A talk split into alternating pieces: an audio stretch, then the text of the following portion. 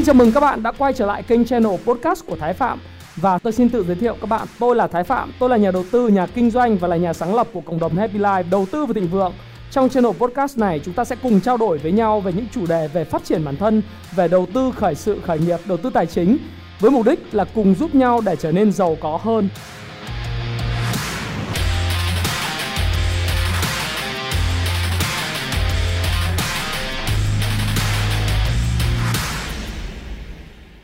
Hi, xin chào tất cả các bạn. Chào mừng các bạn đã quay trở lại với channel của Thái Phạm và hôm nay, ngày hôm nay là tối ngày thứ năm, tôi ờ, đang trong cái quá trình cách ly xã hội theo chỉ thị 16 của thành phố Hồ Chí Minh. Tôi dựng một cái studio ở nhà ở phía đằng sau này là nhà của tôi. Ờ, hiện nay thì các bạn thấy rằng là nó chưa có cái background đẹp giống như là mình quay ở công ty ha.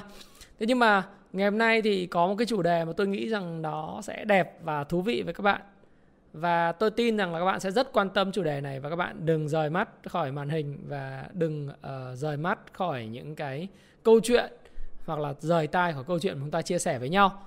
Là bởi vì có một cái thắc mắc uh, không phải là một thắc mắc mà à đúng là một thắc mắc nhưng mà rất nhiều người hỏi tôi nhắn tin riêng uh, học trò hỏi cũng có và những người bạn bè nhắn tin riêng trên messenger cũng có hỏi tôi rằng là anh ơi thì cái đợt uh, chứng khoán đợt này ấy em nhìn em chả biết như nào nhưng em nhìn cái biểu đồ ấy em cảm giác nó sẽ giống như là cái ngày cái đợt sập của cái uh, giai đoạn uh, tháng uh, 1 tức là ngày 18 19 tháng 1 vừa rồi.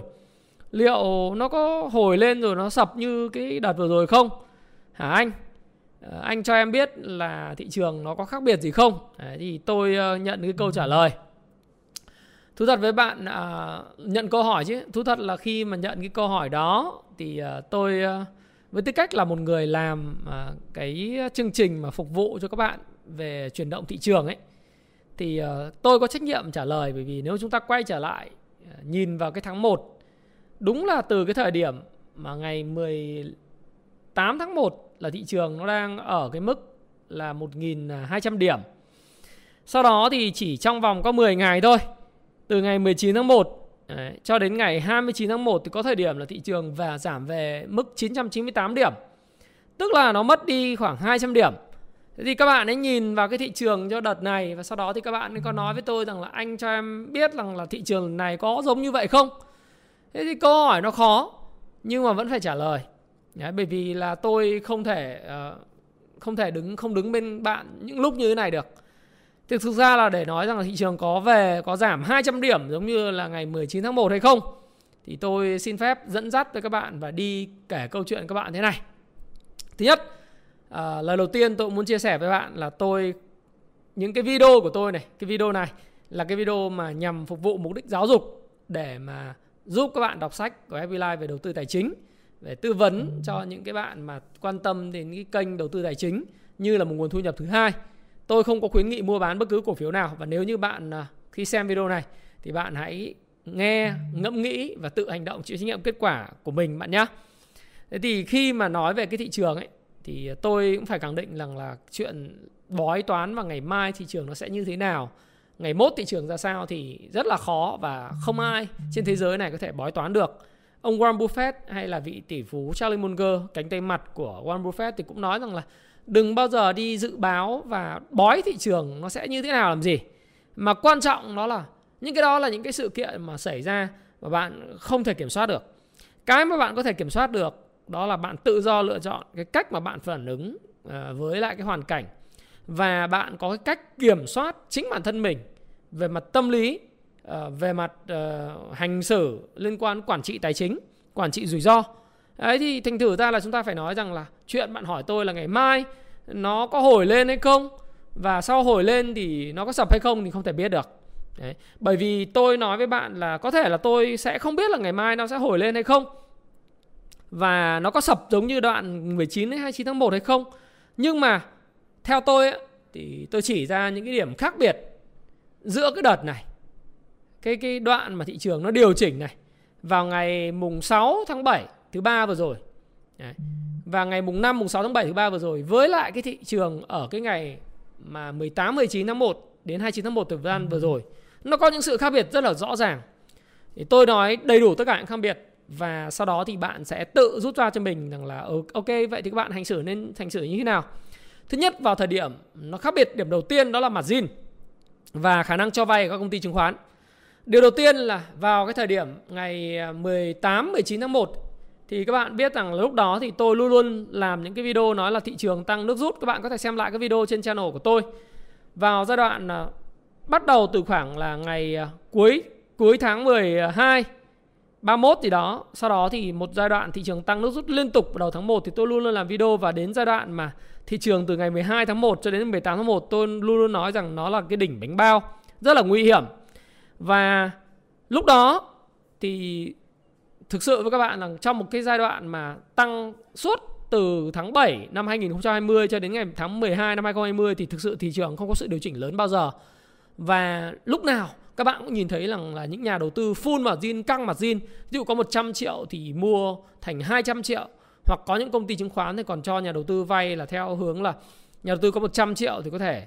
Hoặc là nhà đầu VIP ấy, có khoảng 5 tỷ thì có thể vay thành uh, vay những cái mã nóng ấy, là có thể vay trở thành 13, 14 tỷ thậm chí 15 tỷ để đầu tư chứng khoán. Có những cái mã như vậy. Dẫn đến là trong một giai đoạn dài từ tháng 7 cho đến tháng 12 và tháng 1 thì những cái cảnh báo liên quan thị trường là không ai nghe hết là bởi vì lúc đó là người ta say mồi chiến thắng, người ta thắng nhiều lắm. Và vào cái thời điểm ngày 18 19 tháng 1 ờ, dù mình cảnh báo là là những cái đỉnh bánh bao này nọ thế nhưng mà cái tâm lý say mồi và full margin căng margin nó cực kỳ lớn. Thế còn đối với cái thời điểm hiện tại là cái thời điểm mà thị trường ở vùng 1420 à, điểm. Đấy. thì cái liệu nó có thứ nhất là nó có phải là đỉnh bánh bao không thì không. Thứ nhất là không phải như vậy.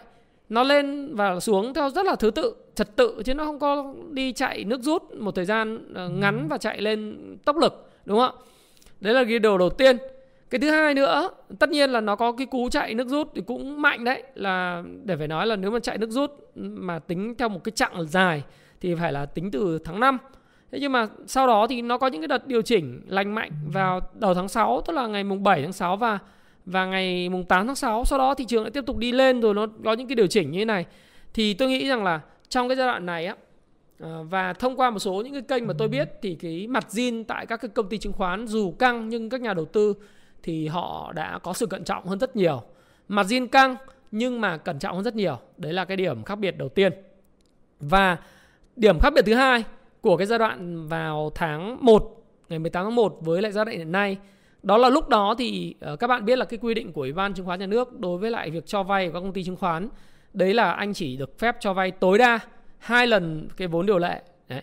thì đến cái cái, vào cái thời điểm tháng 1 thì cái vốn điều lệ của công ty chứng khoán vẫn vậy một số công ty chứng khoán chẳng hạn như là có 2.000 tỷ, 3.000 tỷ hoặc 1.000 tỷ vốn điều lệ thì chỉ được cho vay 2.000 tỷ thôi.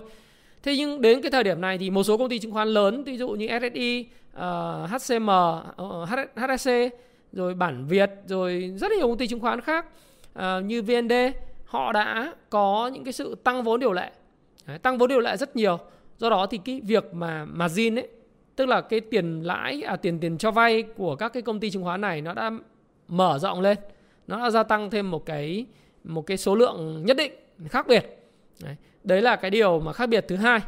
Điểm khác biệt thứ ba à, vào cái thời điểm này so với thời điểm ngày 18 19 tháng 1 đấy là à, như tôi nói các bạn ngoài cái câu chuyện là uh, say máu thành công uh, mặt zin công ty chứng khoán nó đã được nở ra thì nó còn có đến từ cái chuyện là sự quản trị rủi ro và tâm lý quản trị rủi ro của các nhà đầu tư sau những cú va đập lớn vào tháng 1 và cú va đập lớn vào cái tháng 7 năm 2020 vì cái đại dịch thì cái uh, quản trị rủi ro của các nhà đầu tư mới họ đã nâng tầm rồi. Đến thời điểm này có thể nói rằng là uh, những cái người mà tôi biết, những cái người học trò của tôi bản bản chất thì tôi cũng phải là học trò tôi thì là người đại diện cho thị trường bởi vì cũng chỉ có uh, mấy nghìn người thì ờ, thì không thể đại diện cho được cả cả mấy triệu người được. Nhưng mà chúng ta có thể nhìn một cái mẫu nhỏ như vậy, chúng ta có thể thấy rằng là đa phần là mọi người đưa cái tài khoản, chủ động đưa cái tài khoản của mình từ mức là ờ, full cổ, thậm chí mặt zin một chút, thì đưa về cái mức mà cầm ờ, một ít tiền.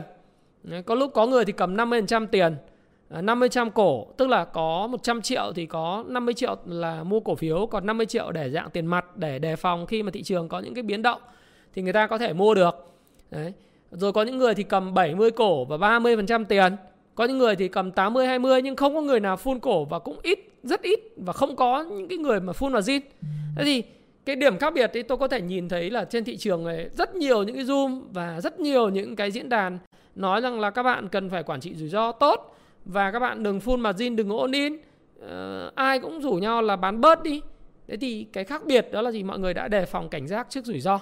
Thì giống như ông Howard Marks ông nói đó uh, chúng tôi gửi ra cái email vào thời điểm lúc 2 giờ 1 phút chiều ngày thứ ba. Đấy, vào cái thời điểm trước khi thị trường có cú gọi là bán thấu cái chơi hơi xấu mà tôi có làm livestream trong phiên thứ ba đó. Đó là các bạn thấy rằng là Ờ, ông Howard Marks, ông nói một cái câu mà các bạn sẽ phải đọc trong cái cuốn mà điều quan trọng nhất, cái phiên bản 2021 cái phiên bản rất hay ờ, mà các bạn nên đọc. Đấy là ờ, các bạn chỉ, cái rủi ro nó chỉ biến mất khi tất cả mọi người đều nghĩ rằng là nó không tồn tại. Đấy. Khi mà các bạn mọi nghĩ rằng là rủi ro không tồn tại, giống như cái giai đoạn mà các bạn say máu ở thời điểm cuối tháng 12 đầu tháng 1 năm 2021 hoặc là bạn nghĩ thị trường sẽ còn lên mãi thì lúc đó rủi ro sẽ xảy ra.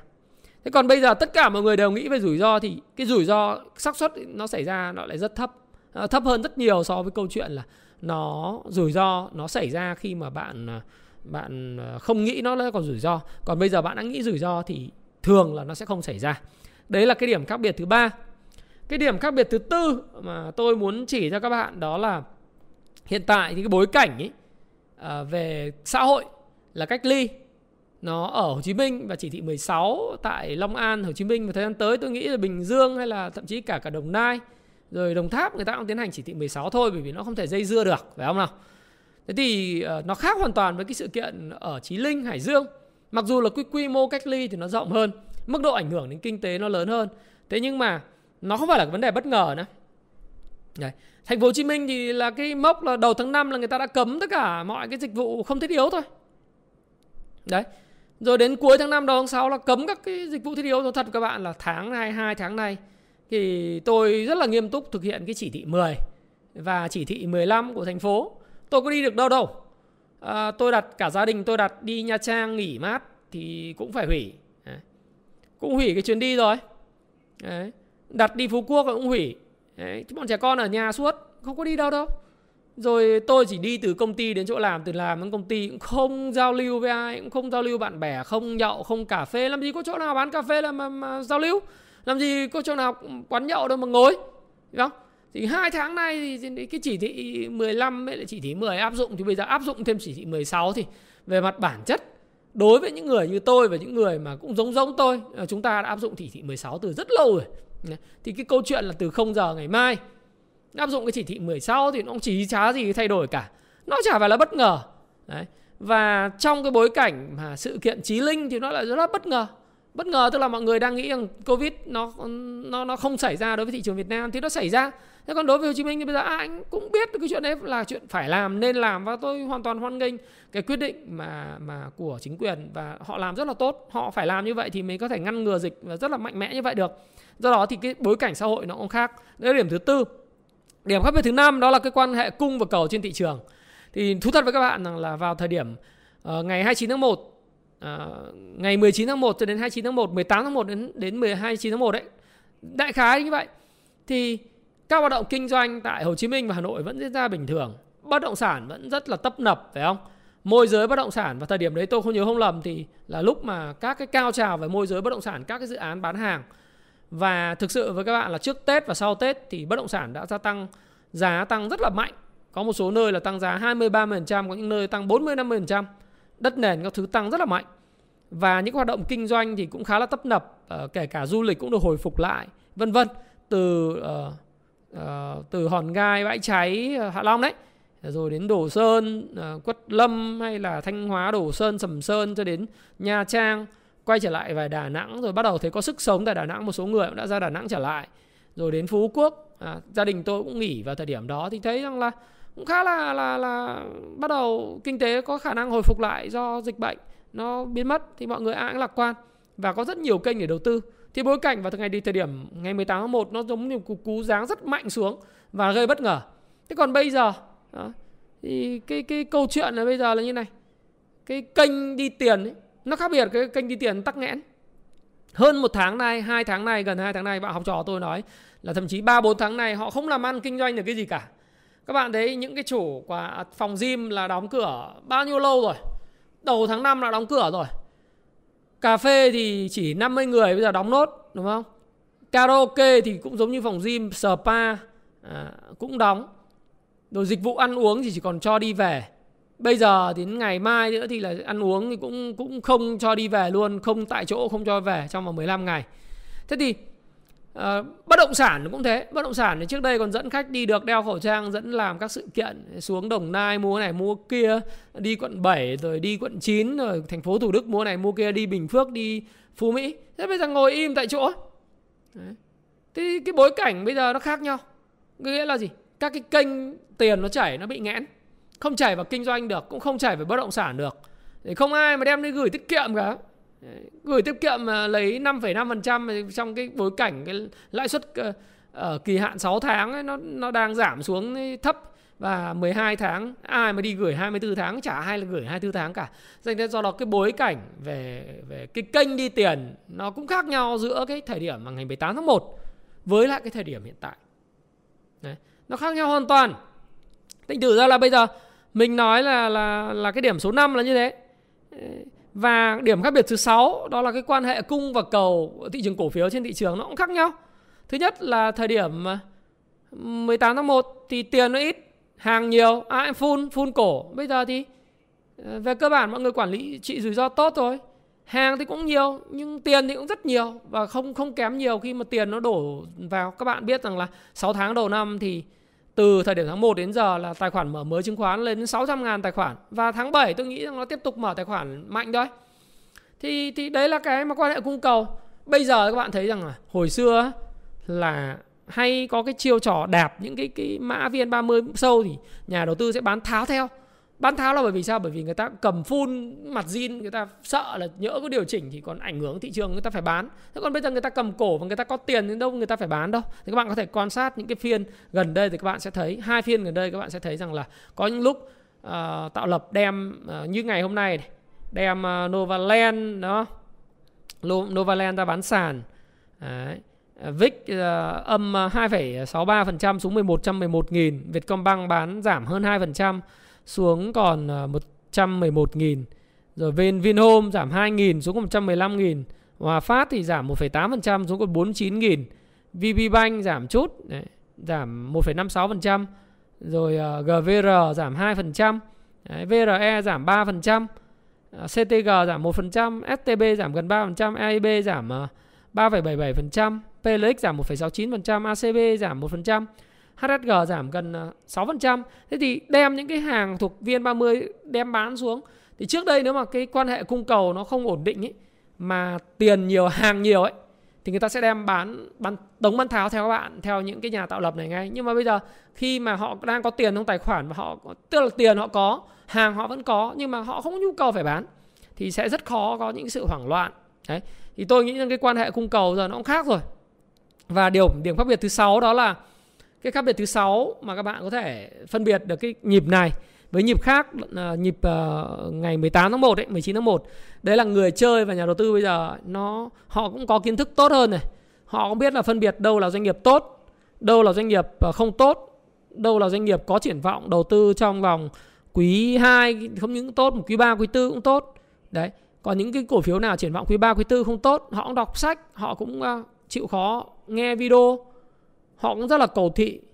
Những cái người mà đầu tư F0 hiện nay bạn đừng nghĩ rằng họ không có kinh nghiệm.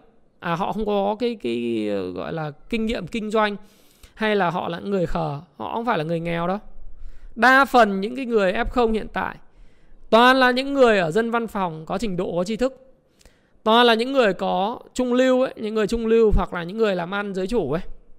Những người cái kẻ học trò của tôi giới chủ nhiều lắm chủ các business khác nhiều lắm à, có những người học trò tôi có 7 8 khách sạn chục khách sạn là bình thường. Những người không kiếm ăn được cái gì thì thì họ phải tìm cái kênh khác nguồn thu nhập thứ hai. Nhưng mà các bạn đừng đánh giá thấp những cái người này. Những người này là họ có kinh nghiệm thương trường. Phải nói là lọc lõi trên thương trường bao nhiêu năm rồi. Họ có thể là mới với chứng khoán nhưng mà đối với bất động sản đối với kinh doanh thì họ đã va chạm chục năm nay vài năm chục năm này do đó thì họ hiểu cái gì tốt hiểu cái gì là không tốt. Nhưng không phải là những người mà mua bằng mọi giá bán bằng mọi giá đâu. Đó, nghiên cứu điều nghiên rõ ràng lắm. Kinh nghiệm là hàng nào tốt triển vọng tốt. Họ tự đọc báo cáo tài chính họ đọc sách về phân tích kỹ thuật. Họ nghiên cứu họ đầu tư cho não bộ và họ có kinh nghiệm thực chiến về buôn bán. Có thể họ là nhà buôn họ là chủ doanh nghiệp nhưng mà họ không phải là người khờ. Họ là người rất thông minh chẳng qua chứng khoán là mới. Họ chỉ đang tìm hiểu thôi bạn có thể lòe họ được vài lúc đầu chứ còn nếu mà sau này họ tìm hiểu đó là bạn không lòe được họ đâu bởi vì họ kinh doanh họ chịu trách nhiệm vài chục con người. Cái chứng khoán là cái gì mà họ không biết. Tất nhiên là lúc đầu thì cũng bị tâm lý lúc đầu cũng hoang mang nhưng sau họ tìm hiểu rồi thì các bạn sẽ thấy rằng là họ rất là cứng. Do đó thì kiến thức bây giờ nó khác với cái thời điểm kiến thức của tháng 1 đấy, năm 2021 và cái quan hệ cung tiền họ cũng thấy rằng là hiện nay nước ngoài thì thì đấy cái điểm đấy là điểm khác biệt thứ sáu. Điểm khác biệt thứ bảy là nước ngoài nay bán dòng từ tốn hơn rất nhiều so với thời điểm tháng 1 rồi. Và nhà đầu tư nội đang làm chủ cuộc chơi. Đấy đấy là bảy cái điểm khác biệt của cái giai đoạn uh, hiện nay với cái giai đoạn trước uh, trước kia ngày 18 tháng 1 thế còn tôi tôi cũng không biết là thị trường ngày mai nó có thể uh, đỏ hay là nó xanh. Khó lắm. Làm sao nói được có cọc quả hồng pha lê ở đây úm ba la xỉ bùa ở đâu nhưng mà chúng ta biết rằng nó có sự khác biệt và bảy điểm khác biệt đấy. Bạn hãy nghe lại nghe đi nghe lại để thấy hiểu rằng là ừ như vậy có đúng hay không? Mình phải quản trị rủi ro mình có ý thức được điều đó hay không? Nếu mà bạn ý thức được điều đó thì là rất là tốt. Thế còn tâm lý nhà đầu tư bây giờ tại sao họ lại hỏi tôi những câu hỏi như thế này? Là họ đang run đấy. Họ đang run ấy. run là bình thường. Đấy, tôi sáng nay có nhắn cho học trò một câu như này này. Giờ tôi đọc nguyên văn cho các bạn tâm lý nhà đầu tư run là có bởi vì thường là sau một giai đoạn thị trường nó vả cho một phát kiểu như phiên thứ ba vừa rồi ấy. tức là các bạn thấy phiên thứ ba là nhà cái đánh rất là là là thấu cái trong cái sòng bạc ấy. Trong sòng bạc đặc biệt là chơi cái trò tổ tôm hoặc là chơi trò binh xì phé. À, trò xì phé và trò binh ờ, sập sám ấy. Đặc biệt là trò sập sám binh sập sám thì nó có những cái trò à, đặc biệt thôi bây giờ mình nói trò poker. Đấy, tiếng việt dịch là xì phé nghĩa là bạn cầm bài xấu nhưng bạn rất là tố tố mạnh. Để cho người khác phải bỏ bài ấy. ví dụ bạn cầm con 2, con 7 hoặc là con 2, con 9 thì chả có ăn nhập gì nhau hai cái màu không giống nhau không đồng màu. Cũng chả ra thùng được đúng không? Ừ, cũng chả có cơ hội để mà ra ở dưới là đôi hai hay là ba con hai hai con hai để mà ra thành ba con hai hay ba con chín đâu. Đấy trong khi người khác thì cầm già xì. Thế nhưng mà thấu cái là gì? Là bạn bài xấu nhưng bạn cứ tố mạnh tố mạnh tố mạnh đấy cứ cầm là múc vào là đấy, mua mua mua. Đấy thế người khác cầm bài đẹp nhưng mà thấy bạn mua ác quá bạn côn côn côn ác quá thế là người ta phải bỏ bài. Nó đánh như vậy là đánh thấu cái. Bài bẩn nhưng mà đánh thấu cái thì họ đánh thấu cái từ cái giai đoạn mà 2 giờ khoảng 2 giờ 19 phút đó, 2 giờ mười mấy phút ấy. Đấy, ngày thứ ba họ đánh họ đem hết tất cả hàng xấu hàng tốt thì họ mượn hàng đâu đấy họ bán à, mồi những cái lệnh rất mạnh xuống và dẫn đến là những cái người mà cầm margin họ run tay á. Mặc dù cầm ấy, run tay bán theo, thậm chí đem đổ sàn ra bán. Có những cổ phiếu như tôi nói, Techcombank mới mua sàn hôm trước à một trần hôm trước, hôm sau đem hàng ra, đã có hàng sẵn đem ra bán sàn. Thế có vẻ uổng không? Để đánh thấu cái mà. Thế thì mới bị vả cho phiên thứ ba vừa rồi thì tâm lý sợ hãi bao trùm là có thật ai cũng nhìn lịch sử và nhìn vào chart chart thì, thì nó là phải là lịch sử thôi. Lịch sử nó sẽ không nó sẽ lặp lại nhưng nó không lặp lại đúng cái hình thái đó nó lặp lại kiểu khác. Thế ai nhìn vào chart và nói rằng ô thị thị trường sẽ giống như ngày 18 19 tháng 1 cho đến 29 tháng 1 à, ờ, nhưng mà tôi nói với học trò là nhưng thực tế thị trường thì luôn luôn biến động khác đi. Mỗi giai đoạn là một lần vận động khác. Bối cảnh hiện tại thì các nhà đầu tư và dân đã có sự chuẩn bị tốt hơn nhiều ít nhất là họ không FOMO và gọi là FOMO quá đà, không mặt zin quá đà. Mặt zin và zoom cổ phiếu lớn thì rơi vào tay tự doanh và các tay to hết. Đấy. Do đó thì nhỏ lẻ không cầm được bao nhiêu, chủ yếu mua tài khoản 1. Mà tiền thì hiện nay thì đang cân bằng nhiều hơn hàng. Kẻ bán cắt lỗ hôm thứ ba thì còn đang run rẩy và mong xuống. Thì trên phố Wall có một câu nổi tiếng không ai mong thị trường xuống sâu hơn kẻ muốn bán cổ phiếu và muốn mua lại cổ phiếu đấy. Thế thì trong cái tâm thế tôi cũng nhắn thêm cho học trò là trong tâm thế đã bị tra tấn quần quật như vậy trong một thời gian thì việc hô hào hồi là bán cắt lỗ dứt khoát là điều rất dễ hiểu. Và tôi thì tôi nghĩ rằng là việc mình mình làm đấy thì chúng ta phải hiểu rằng là tâm lý run nó có. Thế còn như vậy thì uh, chúng ta phải hiểu hỏi vài câu nữa là bối cảnh hiện tại bối cảnh kinh doanh đang tắc nghẽn về dòng tiền ấy là gần 30 triệu dân ở khu vực miền Nam gồm thành phố Hồ Chí Minh, Bình Dương, Đồng Nai, Tiền Giang, Đồng Tháp, đấy, uh, Long An, kể cả Tây Ninh nếu mà có xét nghiệm thì chắc cũng cũng sẽ có những cái ca dương tính phải không? Chắc chắn bởi vì giờ nó đi tùm lum mầm bệnh khắp nơi cộng đồng thành phố Phan Thiết này nọ cũng cách ly theo chỉ thị số 16 rồi. Phú Yên, vân vân. Thế thì 30 triệu dân họ ít nhất trong đấy thì là có khoảng độ tầm ờ, 0,7% là dân kinh doanh. Đấy, cho đến 1% là dân kinh doanh. Thì giờ làm gì? 300 nghìn uh, bây giờ chẳng hạn là 200 nghìn người kinh doanh làm gì? Thì chắc chắn là phải tìm thậm chí nhiều hơn con số đấy. Tiểu thương nữa. Giờ làm gì? Cũng phải tìm cái, cái, cái nguồn thu nhập thứ hai đâu đó. Ít nhất là xác suất để kiếm được tiền. Và tất nhiên thì đánh rằng thị trường ấy cái điểm mà tôi nói các bạn đánh rằng thị trường là có rủi ro nhưng mà không phải là rủi ro mang tính chất hệ thống phải không nào? Rủi ro là có. À, cái cuộc chơi nào chả có rủi ro? Chứng khoán kinh doanh hay là bất động sản hay bất cứ một cái gì đều có rủi ro phải không nào? Rủi ro là một phần hiện hữu. Cái xác suất để có rủi ro là chắc chắn có. Chứng khoán cũng vậy thị trường chứng khoán không phải là bây giờ mà bất cứ lúc nào thời điểm nào bạn tham gia thị trường kể cả bạn tham gia thị trường ở cái lúc mà nó là Ờ, thấp điểm hay là cao điểm hay là thời điểm khủng hoảng thì nó cũng có rủi ro chẳng qua lúc đó thì cái cái xác suất rủi ro thấp hay là là cao thôi.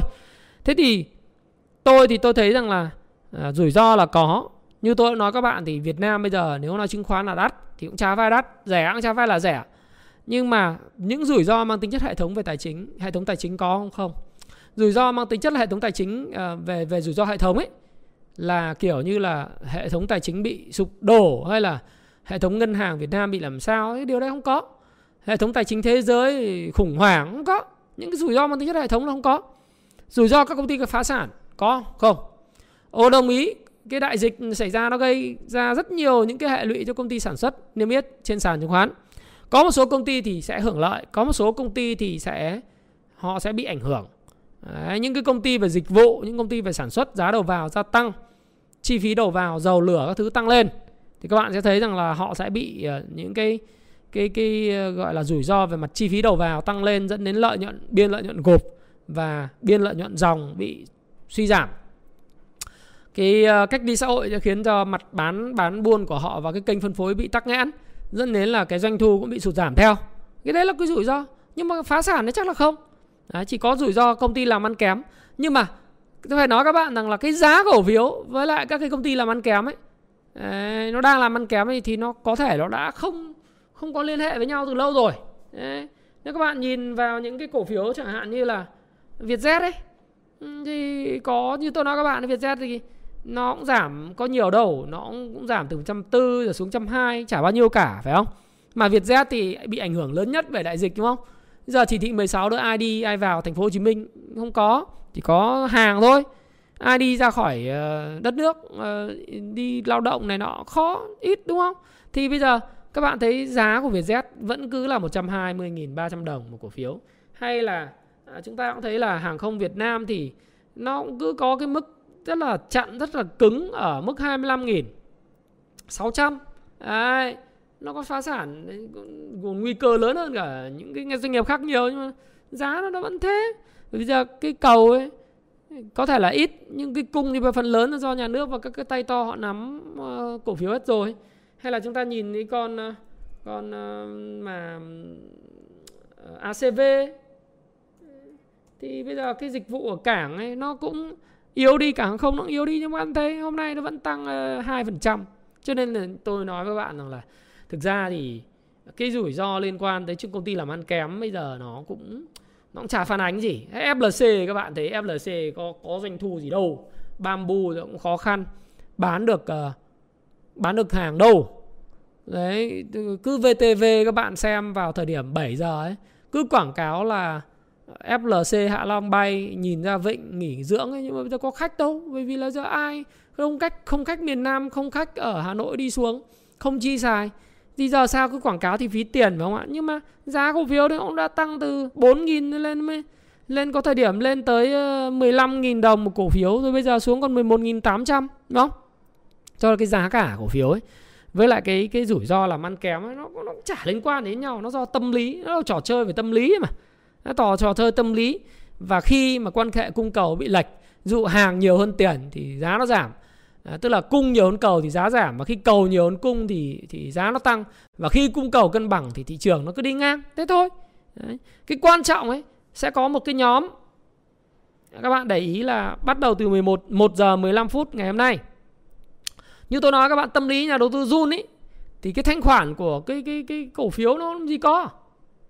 Khi mà người ta còn mới bị vả cho vài phát giống như là giai đoạn à, uh, ngày thứ ba bây giờ bạn mới bị ờ, cắt lỗ. Ngày hôm uh, mùng 6 tháng tháng tháng 7 vừa rồi bây giờ bảo bạn mua lại. Tôi đảm bảo các bạn chả dám mua lại. Đấy. Tâm lý yếu mà có đòi thanh khoản tăng trở lại 29 30 nghìn tỷ không có. Người ta đang sợ người ta vẫn cầm tiền ấy. Vẫn cầm tiền vẫn để trong tài khoản nó không gửi tiết kiệm đâu. Nhưng mà bây giờ tâm lý người ta yếu rồi.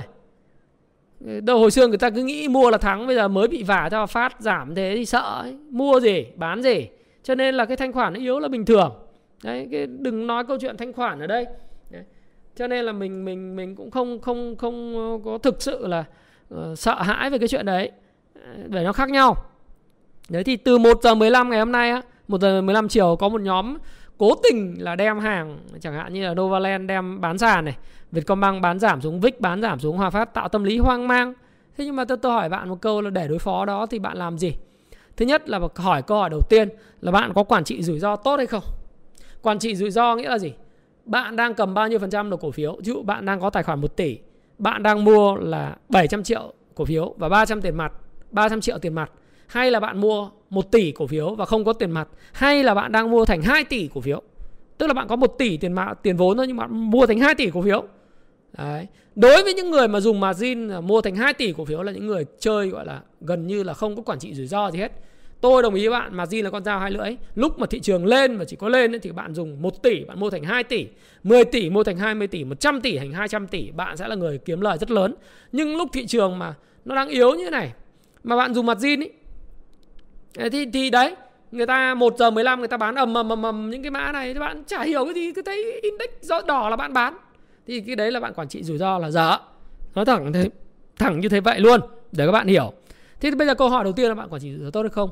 Và tỷ lệ hàng và tiền trong tài khoản bạn là bao nhiêu? Bạn đang mang cầm bao nhiêu tiền mặt? Tốt nhất trong giai đoạn này thì theo tôi tôi khuyên là ừ, nếu mà không có cái ý tưởng đầu tư gì cụ thể và kinh doanh gì cụ thể ngắn hay dài thì cứ cầm 50 50. Ừ. 50 ví dụ có 100 triệu thì 50 triệu là cầm tiền 50 triệu cầm hàng. Xuống cũng được mà lên cũng được. Xuống thì lại tìm có cơ hội mua những cổ phiếu tốt. Còn lên thì mình sẽ uh, Ờ, vẫn vui vì mình có cổ phiếu. Đấy, và cái câu hỏi thứ ba đó là vì sao bạn phải nhấn nút enter khi bán? Bạn nhìn những cái cổ phiếu mà như Novaland ừ thì Novaland giờ nó đạp xuống sàn nữa ngày hôm nay đạp sàn mai đạp sàn mốt đạp sàn. Ủa thì cứ Novaland đạp sàn là mình bán à? Hay Vietcombank nó nó nó giảm? VIX nó giảm là mình bán à? nó liên quan gì đâu? Ủa đồng ý chỉ số nó giảm đúng không? Chỉ số nó giảm nhưng mà hồi mà Novaland, VIX rồi Vietcombank này nó nó tăng điểm ấy, tài khoản của bạn có tăng đâu. Cổ phiếu có những lúc mà thị trường nhá. Tôi nói các bạn nghe là có những cái thời điểm mà những cái cổ phiếu như VIX, VHM, Novaland rồi Vietcombank nó tăng, thị trường tăng một phẩy mấy phần trăm nhưng bạn nhìn cổ phiếu của bạn vẫn đỏ bình thường. Nếu như bạn có cái cổ phiếu ờ, VIX, uh, ờ, Vietcombank, Novaland thì bạn ngon. Thế còn thế, vậy thì bây giờ vì sao nó giảm thì bạn lại phải bán cổ phiếu? Ủa, nếu bạn quản trị rủi ro tốt, bạn đang cầm vừa hàng vừa tiền, luôn luôn có tiền mặt. Thế câu chuyện cuối cùng là quản trị rủi ro chứ đúng không? Trước cái bối cảnh bây giờ tiền đang dư thừa, thiếu cái kênh để đầu tư. Và nó bị tắc nghẽn, những cái kênh như bất động sản tắc nghẽn ấy. Tôi dùng từ tắc nghẽn, kinh doanh tắc nghẽn, tất cả mọi thứ tắc nghẽn. Vậy tại sao phải bạn phải bán? Khi nhấn cái nút enter là phải hỏi mình là ok, Tại sao tôi lại bán cái cổ phiếu này? Nó có rủi ro về hệ thống liên quan tới câu chuyện là hệ thống tài chính nó có bị sụp đổ đổ ở toàn cầu hay không? Việt Nam có bị sụp đổ toàn cầu về hệ thống tài chính không? Không, nếu không câu hỏi là không thì vậy phải hỏi tiếp câu hỏi thứ hai. Cái công ty mình đầu tư liệu có cái rủi ro về phá sản không? Nếu không thì thì hỏi tiếp câu hỏi thứ ba. Triển vọng đầu tư, triển vọng kinh doanh của cái doanh nghiệp mà mình đang đầu tư kinh doanh ấy, quý 2 là nó ra báo cáo có tốt không? Quý 3 thời gian tới nó có tốt không? Đấy, quý 4 liệu nó có tốt không? Có thể dự báo được không? Nếu mà câu trả lời là có thì tại sao phải bán? Quản trị rủi ro tốt trước khi nhấn cái nút enter, enter nhìn vào cái bảng điện ấy, phải hỏi thế. nhưng còn nếu bạn cứ quản trị rủi ro tốt bạn hỏi bạn kỹ thì uh, có gì đâu nhỉ? Đúng không? Thì thôi tôi làm cái video này thì nó cũng dài dài rồi nhưng mà tôi không nói được cái thị trường là ngày mai bạn hỏi tôi ngày mai xanh mấy điểm sao trả lời được? Ngày mai ờ, giảm mấy điểm sao trả lời được? Bởi vì cái điểm số thì nó phụ thuộc vào làm sao mà biết là ngày mai nước ngoài nó còn bán Novaland hay không mai nó lại mua trần lại thì sao? Ai mà biết được? Hay là mai lại bán sản tiếp sao mà biết được ngày mai người ta bán VIX hay bán Vietcombank? Cho nên dự báo về cái câu chuyện là ngày mai thế nào không biết. Nhưng mà tôi vẫn biết rằng là nếu như thị trường tiền vẫn đổ vào, các doanh nghiệp vẫn tốt, thì cái xu hướng dài hạn thì nó vẫn tăng. Đấy. Thì khi nào nó gãy cái cái cái trend thì mình lại view kiểu khác. Thế còn nếu mà nó còn trend thì mình vẫn view là nó là trend tăng. Thì trend tăng thì nó là tăng còn trend nó bắt đầu giảm thì nó là giảm chứ không phải là theo đuôi gì cả. Tôi không biết được thị trường ngày mai sao nhưng mà đối với tôi tôi luôn luôn quản trị rủi ro của tôi rất là tốt. Tiền hàng luôn luôn hài hòa. Và trước khi tôi bán hay mua cái gì tôi cũng làm cái bài tập rất rõ. Tại sao tôi mua tại sao tôi bán? Vì sao bán vì sao mua? Đấy nó rõ ràng thế. Thôi thì đang làm cái video này trong cái khu ờ, nhà tôi cách ly à, theo chỉ thị 16 và tôi thì ờ, xin ờ, có một điều thế này. Đó là uh, trong cái thời điểm này thì các bạn ở nhà các bạn xem video tôi thường xuyên hơn thì hãy nhớ nhấn cái nút like comment ở phía dưới giao lưu với tôi để cho tôi biết rằng là bạn quan tâm chủ đề này. Bạn chia sẻ video này cho những người mà bạn quan tâm. Và trong thời gian này thì tôi vẫn cố gắng làm đầy đủ các video để phục vụ các bạn. Đấy, và mong cho các bạn là uh, luôn luôn có nhiều sức khỏe mạnh khỏe đi ha. còn tiền còn sức khỏe là có tiền có tất cả. Mong các bạn mạnh khỏe và trên thị trường thì bạn gặp nhiều may mắn và thị trường nó phân hóa đấy. Nó vẫn có cái cổ phiếu rất tốt và nó vẫn có khả năng lên lên rất mạnh vì dòng tiền vẫn nhiều lắm. 20.000 tỷ một phiên, thậm chí là 15.000 tỷ một phiên hay 14.000 tỷ một phiên hay là 16 17.000 tỷ một phiên. Thì nó thật với các bạn này, một câu như này này. Đây là cái mức thanh khoản mơ ước của chúng tôi cách đây 3 năm 2 năm. Mơ ước ấy. Hồi xưa mà thị trường mà chỉ cần 4 5 nghìn tỷ một phiên là thấy sung sướng lắm rồi hồi xưa mà mà mà không phải hồi xưa, nói gì cách đây, cái thời điểm trước khủng hoảng năm 2020 2019 đầu 2020 mà nghe thị trường có phiên lên 5.000 tỷ 6.000 tỷ là hạnh phúc lắm Hả? cho nên bây giờ bây giờ 14 15.000 tỷ 20.000 tỷ, đối với chúng tôi là hạnh phúc lắm rồi phải nói các bạn thế, những nhà đầu tư FN như tôi là là F16 F F16 bây giờ 16 năm thì đối với tôi là cái thời điểm này thị trường như thế này thanh khoản vẫn rất dồi dào. Vẫn có những cổ phiếu nó nó nó khác biệt đấy vẫn có những cổ phiếu tăng. Những như William O'Neill trong cái cuốn làm giàu từ chứng khoán là một cuốn rất hay cộng với cái cuốn nến Nhật. Đấy, và cuốn 18.000% đấy các bạn nên đọc bốn cái cuốn đó là giao dịch theo xu hướng nên mua nên đọc. Thì các bạn đọc xong thì ông nói một câu là bất cứ thị trường nào bạn đừng bao giờ rời bỏ nó. Uh, sideways hay đi xuống. Bởi vì lúc đó là lúc mà những cái leader những cái người à, những cái cổ phiếu dẫn dẫn dắt nó sẽ bắt đầu lộ diện ra. Bạn sẽ thấy có những cổ phiếu đấy, giống như Novaland bây giờ giảm giá, Vietcombank giảm giá, Vic, Vinhome Vinhiec rồi Hòa Phát giảm, nhưng vẫn có những cổ phiếu nó tăng và nó thu hút được những ánh nhìn của người khác. Thì nhìn vào đồ thị, nhìn vào kết quả kinh doanh và triển vọng kinh doanh, nó có thể là những cái potential leader những cái cái người mà, những cái cổ phiếu dẫn dắt thị trường trong giai đoạn tiếp theo, cho nên các bạn hãy cứ theo dõi, đọc sách, làm bài tập và nhìn và theo dõi thị trường. Vào cuối phiên hoặc là bây giờ rảnh thì theo dõi để mà xem nó như nào. Nhưng mà đừng bị cái lên lên xuống xuống của chỉ số chỉ số thì nó weird lắm. Nó nó nó linh tinh lắm. Nó bị ảnh hưởng bởi mấy con này. Thế mình chỉ quan tâm đến con của mình thôi. Nhá. Mình chỉ quan tâm đến con của mình thôi. Và mình quản trị rủi ro chính bản thân mình tốt, Bởi mình không kiểm soát được những cái index index gì đâu. Mình chỉ kiểm soát mình được thôi sự tham lam của mình, sự sợ hãi của mình mình kiểm soát được là xong, phải không? Thế thì bạn bạn làm bài tập thì bạn sẽ thấy là có những cái cổ phiếu và những cái thanh khoản mà 19 20 nghìn tỷ 15 nghìn tỷ cho đến 20 nghìn tỷ này là cái thanh khoản mơ ước này. Mơ ước này, hồi xưa chỉ nhìn 3 nghìn tỷ sướng này 4 nghìn tỷ sướng này. Bây giờ là 19 nghìn 20 nghìn tỷ, tiền vẫn chảy. Money never sleep. Tiền không bao giờ ngủ yên. Cho nên tôi chúc các bạn là gì? Sức khỏe. Gặp nhiều cái may mắn trên thị trường và hãy đừng ngừng bài tập đừng ngừng uh, quan sát các cái động thái. Và hãy hiểu và quản trị rủi ro cho thật tốt. Xin chào và xin hẹn gặp lại các bạn trong ờ, video tiếp theo. Xin cảm ơn các bạn rất nhiều. Hãy chia sẻ những thông tin này nếu bạn cảm thấy nó hữu ích với bạn. Và hẹn gặp lại các bạn trong chia sẻ tiếp theo của tôi nhé.